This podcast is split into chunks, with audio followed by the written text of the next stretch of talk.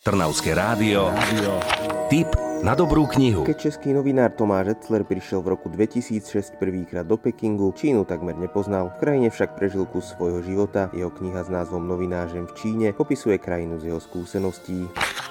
Kniha Novinážem v Číne je autobiografiou popisujúcou pomery v azijskej krajine, zároveň však dáva čitateľovi možnosť pozrieť sa na to, ako vyzerá práca pre Česku, ale aj pre celosvetovú spravodajskú televíziu, ktorých Tomáš Etzler v tom čase pracoval.